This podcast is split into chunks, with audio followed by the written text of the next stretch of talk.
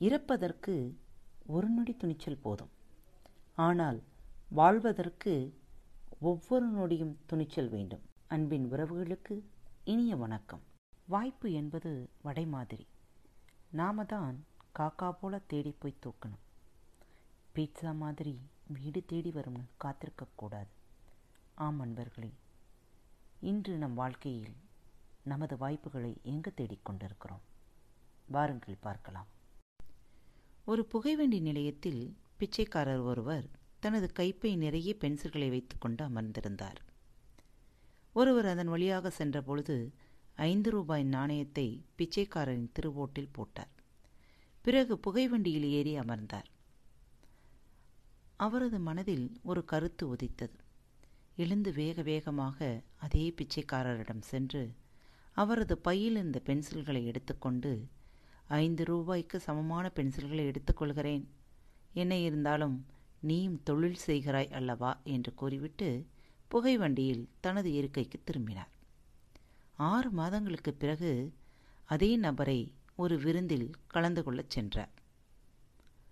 அந்த விருந்தில் ஆறு மாதங்களுக்கு முன்னால் ரயில் நிலையத்தில் பிச்சை எடுத்துக்கொண்டு இருந்தவரை அமர்க்கலமான கோட் மற்றும் டை சகிதமான உடைகளில் கணக்கச்சிதமாக விருந்தில் பங்கு கொள்ள வந்திருந்தான்.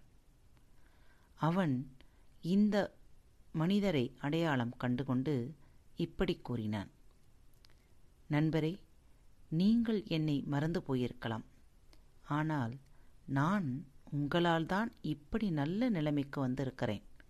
நான் நல்ல நிலைமைக்கு வருவதற்கு நீங்கள்தான் காரணம்.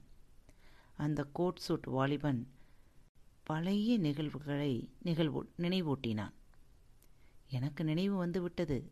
இப்போது என்ன செய்கிறாய்? உடைகளிலும் நல்ல மாற்றம் தென்படுகிறது. என்னப்பா? என்று கேட்டார். நீங்கள்தான் என்னுடைய மாற்றத்திற்கும் வளர்ச்சிக்கும் காரணம். என்னுடைய வாழ்நாளிலே உங்களை மறக்க முடியாது. என் வாழ்க்கையில் என்னை ஒரு மனிதனாக மதித்த முதல் மனிதர் நீங்கள்தான் என்றார். ஐந்து ரூபாயை எனது திருவோட்டில் இட்டபின் சிறிது நேரத்துக்கு பிறகு வந்து அந்த ரூபாய்க்கு சமமான பென்சில்களை என்னிடமிருந்து பெற்றுச் சென்றீர்கள். எனக்குள் ஒளிந்திருந்த வியாபாரி அப்போதுதான் எனக்கே தெரிய வந்தான். அதுவரையில் பிச்சை எடுத்து திரிந்த நான் அந்த ஒரு நிமிட தாக்குதலில் ஒரு வியாபாரியாக உருவெடுத்து உழைக்க ஆரம்பித்தேன்.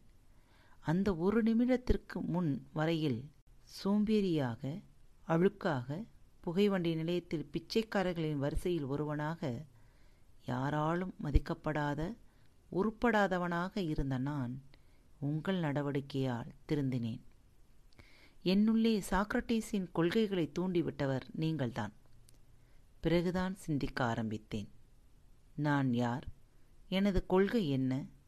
எதற்காகவோ பிறந்து விட்டேன். ஆனால் சாகும் போதாவது எதையாவது சாதித்துவிட்டு சாகலாமே என முடிவெடுத்தேன். பிச்சை எடுப்பதை நிறுத்தி எனது புதிய வாழ்க்கையை ஆரம்பித்தேன். நான் உங்களுக்கு நன்றி கூறுவதற்கு என்றென்றும் கடமைப்பட்டுள்ளேன். நன்றிகள் பல கொடி ஐயா என்றான். ஆம் அன்பார்ந்தவர்களே அனைவருக்குள்ளும் ஏதாவது ஒரு திறமை ஒழிந்து கொண்டுதான் இருக்கிறது. அதை சரியான நேரத்தில் பயன்படுத்தினால் வாழ்க்கையில் முன்னேற்றம் காணலாம். thank you